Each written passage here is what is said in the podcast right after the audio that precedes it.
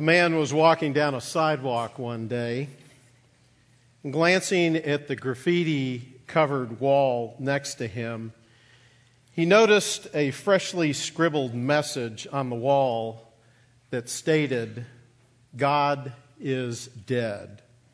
And the message was signed Nietzsche, referring to the 19th century German philosopher Friedrich Nietzsche, who was noted for his widely quoted statement. The next day, the same man, walking down the same sidewalk, glances over at the same brick wall to see that the message that he had spotted the day before had been crossed out, and next to it, a freshly scribbled message that stated, Nietzsche is dead. The message was signed God. Nietzsche's message is essentially the same message as that of the fool. And as you came in today and were handed your bulletin, I'm sure you looked at the front and saw that the title of today's message is The Fool. And looking to see who was speaking, I know what some of you are thinking. This is typecasting if I've ever seen it. Actually, in my men's discipleship group on Wednesday night, I asked the men to pray because I was preaching this week. And they asked, Well, what are you preaching on? And I said, I'm preaching on the fool. And don't take it personal if I happen to make eye contact with you during my message. You know, in the Psalms, two of the Psalms, Psalms 14:1, Psalm 53:1, we read, "The fool has said in his heart, there is no God." And if God is dead, then there is no God. Uh, G.K. Chesterton, the 19th to 20th century English philosopher and lay theologian, stated If there were no God, there would be no atheists. Who exactly is this fool being spoken of, and how does he think? Uh, what is it that he believes, and more importantly, why does he believe it? The fool is essentially the modern day skeptic of Christianity. And in our preaching series in the book of Proverbs, today we're going to take a look at the fool in the Proverbs. And through this series, we have learned that the Proverbs are ancient wisdom for today.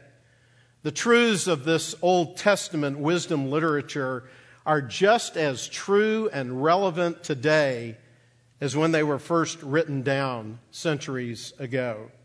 And the vast majority of them among the writings of King Solomon. The Proverbs are a collection of concise sayings communicating life truths in memorable literary style.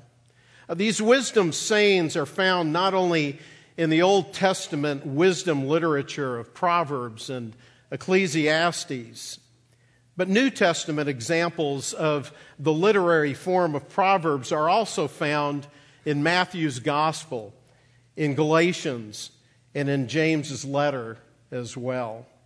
And unlike some sections of Proverbs where a passage of verses may deal with a specific subject, many of the Proverbs are unconnected and stand alone. And therefore, I'm going to be using selected Proverbs as we examine the topic of the fool today. In the book of Proverbs, we find three terms being used interchangeably for the fool the simple, the scoffer, and the fool. And we find all three of these terms used together in Proverbs 1, verse 22, where we read, How long, O naive ones, Will you love being simple minded. And scoffers delight themselves in scoffing, and fools hate knowledge. Who are the simple, the scoffer, and the fool? Well, we read in Proverbs 14 15, it says, The simple believe anything. Simple here describes the individual who is gullible or is easily led. This is one who is aimless and therefore is given to temptation. Uh, because of their naivety, they are irresponsible. The scoffer is one given who is not given to receiving instruction, thus unwilling to heed it. Proverbs 13:1 we see a wise son accepts his father's discipline, but a scoffer does not listen to rebuke. This is a willful rejection on the part of the scoffer, and not because of any lack of intelligence on their part. And we come to the word the fool. It's translated through three different Hebrew terms, each contributing a specific meaning toward an understanding of the fool. Here in Proverbs 17:24, it says wisdom is in the presence of the one who has understanding, but the eyes of a fool are on the ends of the earth. This is the most common of the three terms used for fool. Uh, this one appears nearly 50 times throughout the Proverbs. And this characterization of one who is obstinate in their ways is not due to any mental incapacity of their own, but it is a description of one who is that way by choice. This proverb portrays one who is looking for wisdom in all of the wrong places. The problem is one that is spiritual and not mental. Proverbs 12:15 Here we read the way of a fool is right in his own eyes but a wise man is he who listens to counsel. The term translated fool here portrays a stubbornness of one who is unwilling or is impatient to receive advice. The fool therefore gives themselves away in the manner in which they open their mouth and become quarrelsome with others who disagree with them. Proverbs 17:21 says to have a fool for a child brings grief.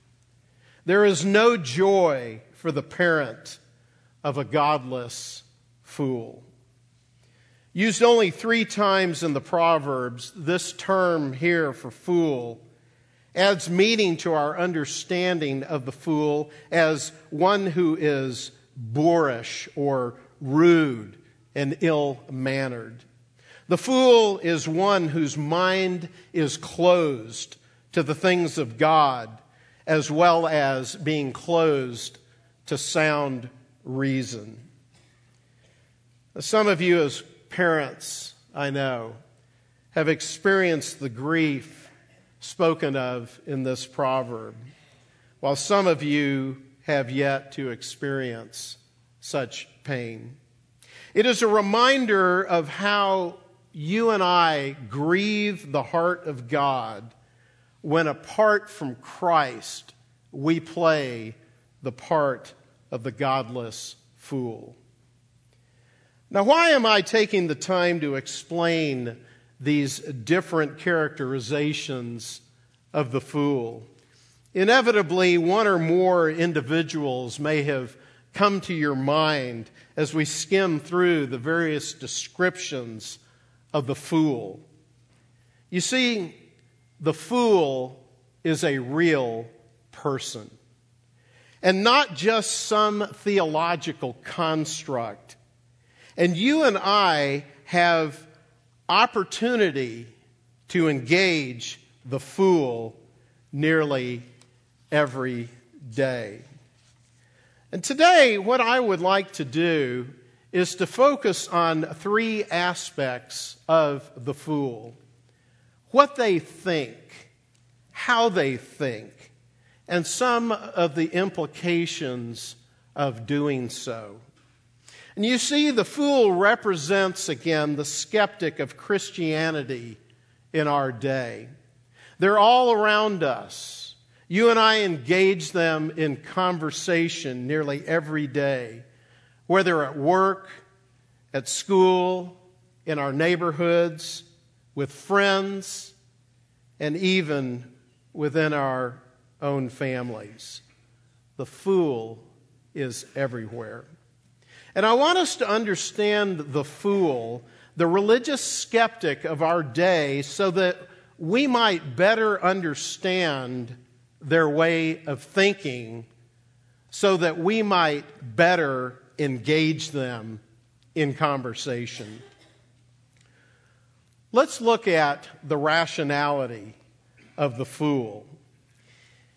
Proverbs 28 26 says, He who trusts in his own heart is a fool, but he who walks wisely will be delivered. Implied in this contrast here is the fact that wisdom is taught by the Lord and is not something devised or derived by the mind of man. We live in an age of much information, don't we? And yet at the same time, we live in an age where wisdom is lacking. And popular belief in our culture today says that in your approach to finding meaning in life, you can either be scientific and rational or you can be religious. Note the link in popular thinking between scientific and rational. The implication here is that somehow you cannot be both religious and rational at the same time. Bill Kynes, who's senior pastor of Cornerstone Evangelical Free Church, located near Washington, D.C., states in his book titled Seven Pressing Questions, quote, In the Middle Ages, you could say that it was impossible not to believe in God. Then, in the age of enlightenment, it became possible not to believe in God. And now, in our modern age, for many, it seems impossible to believe in God. He goes on to say that for many, belief in God is not only irrational, among sophisticated people today, it is entirely unfashionable. Well, contrary to popular secular thought, belief in God is indeed rational and provides the most rational explanation for the meaning of life and for why anything exists at all. Even the conscience of the fool agrees with this. Why? Because in Ecclesiastes, Solomon tells us that God has set eternity in the heart of man. Even the natural man, every one of us in our natural state, have within us that understanding that there is a God. Whether we choose to acknowledge that or not.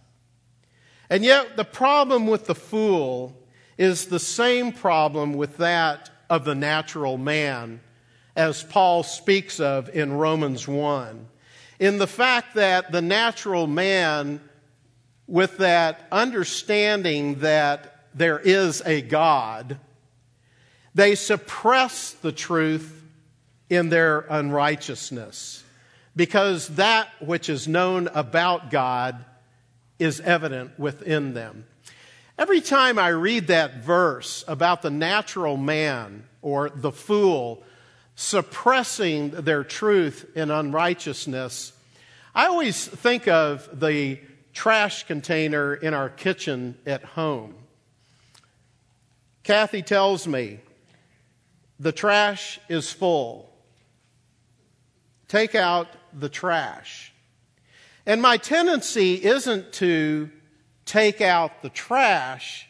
My tendency is to open up the trash container and push the trash down so that I don't have to deal with the trash.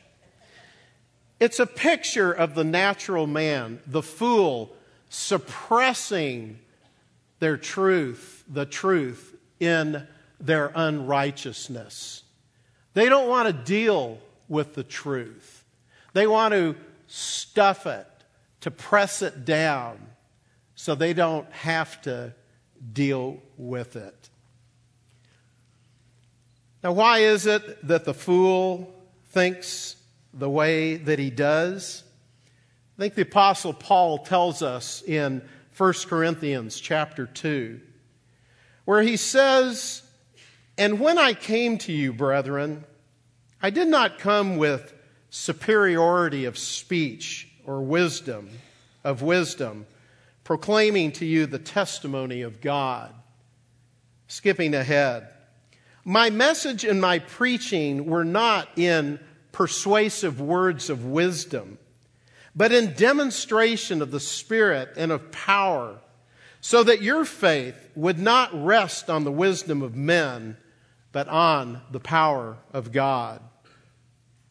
And moving a little further ahead, now we have received not the Spirit of the world, but the Spirit who is from God so that we may know the things freely given to us by God, which things we also speak, not in words taught by human wisdom, but in those taught by the Spirit, combining spiritual thoughts with spiritual words. And finally, he concludes But a natural man does not accept the things of the Spirit of God, for they are foolishness to him. And he cannot understand them because they are spiritually appraised. But we have the mind of Christ. You know, nobody has or ever will be argued into the kingdom of heaven by reason. And yet, ours is a reasonable faith. You see, to the fool, the claims of Christianity are irrational because the fool has said in his heart, There is no God.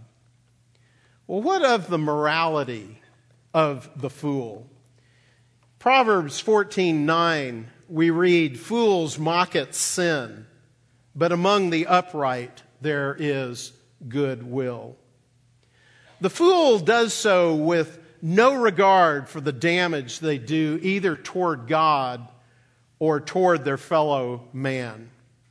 There is the inability of the fool to explain the basis of morality as being something other than a human construct apart from the existence of God. In the same way, the fool is at a loss to explain the concepts of love and beauty as something other than merely a chemical reaction in the brain. There is the failure to understand that the non material aspect of our being transcends the material world. It has no scientific explanation beyond the closed order of secular thinking. The fool does so because the fool has said in his heart, There is no God. What of the plurality of the fool? Proverbs 18:2 states, "A fool does not delight in understanding, but only in revealing his own mind." In short, as Derek Kidner in his commentary put it, closed mind, open mouth. The mind of the fool, the skeptic, bristles at the alleged exclusivity of Christianity. And I personally find amusing the argument against the exclusivity of Christianity. Perhaps the most well recognized verse in all of scripture, John 3:16. For God so loved the world that he gave his only begotten son that whoever believes in him shall not perish, but have eternal life. Or over in Paul's letter to Timothy, where he says that God desires all men to be saved and to come to the knowledge of the truth. Now, you tell me what is exclusive about that? What part of the world or all men do you not understand?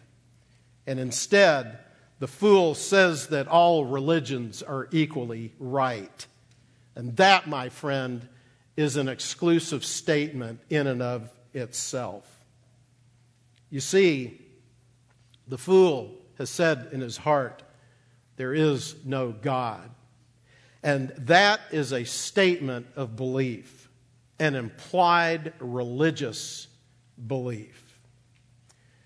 G.K. Chesterton stated when a man stops believing in God, he doesn't then believe in nothing, he believes in anything. The problem today is not that people won't believe in something. The problem is that they'll believe in anything.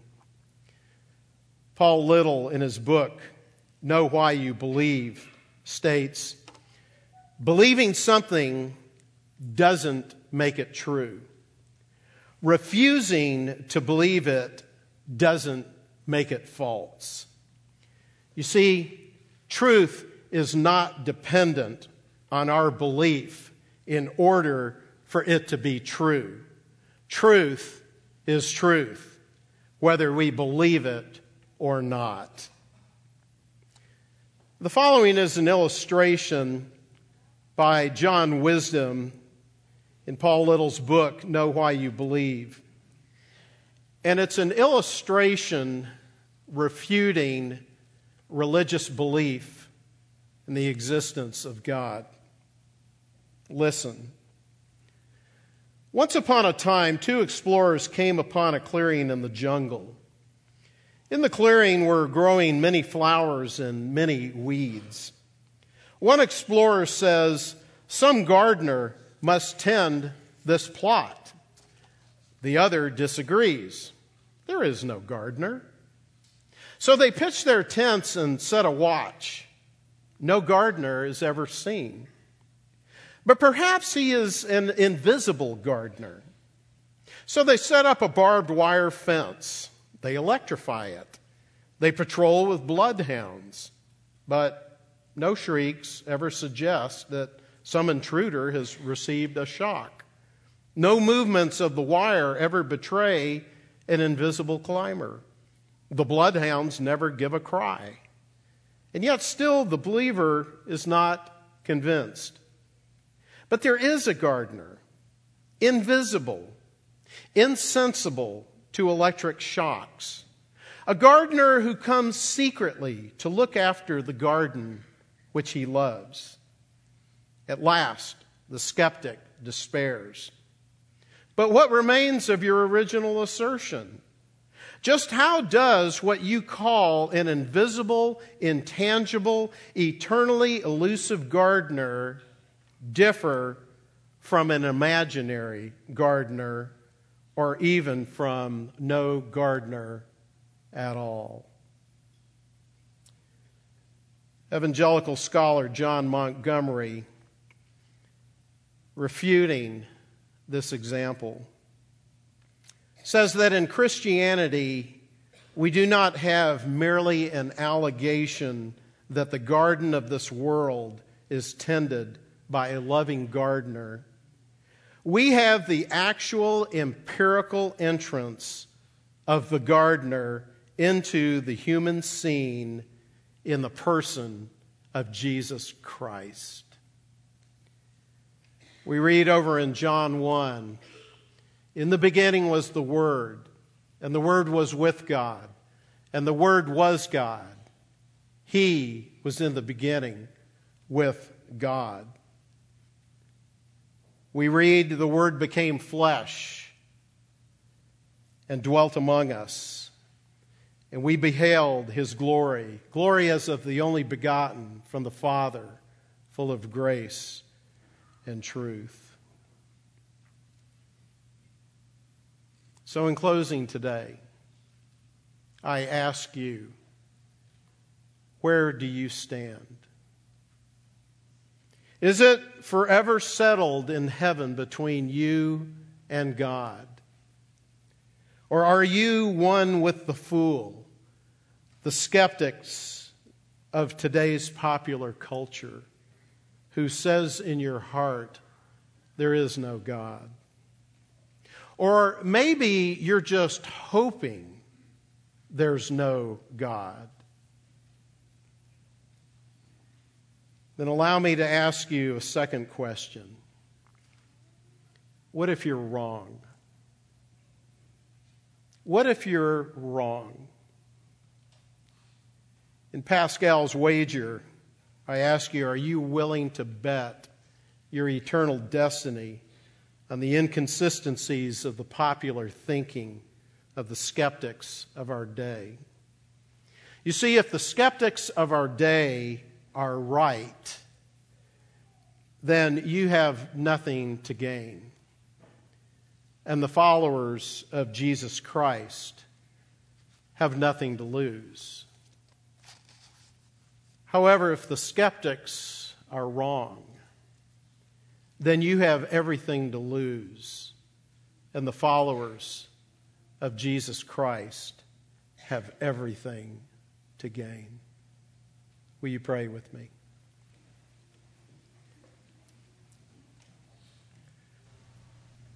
Father, we are so humbled this morning because of the fact that when we see the fool written on the pages of Scripture. In some sense, Father, we see ourselves either as we once were or as we presently are. And Father, we are humbled in the fact that you condescended to make yourself known to us, not only through what you have made but through your written word, and more importantly, through your living word, Jesus Christ our Lord. And Father, today, as we consider the claims of the fools of our day, the secular skeptics, Father, may we prepare ourselves to better understand them and to better engage them with the reality of the truths of Jesus Christ. And Father, I pray that for each one of us in this room, that this word would have its way within each one of us. To the glory of Christ Jesus the Lord, we pray. Amen.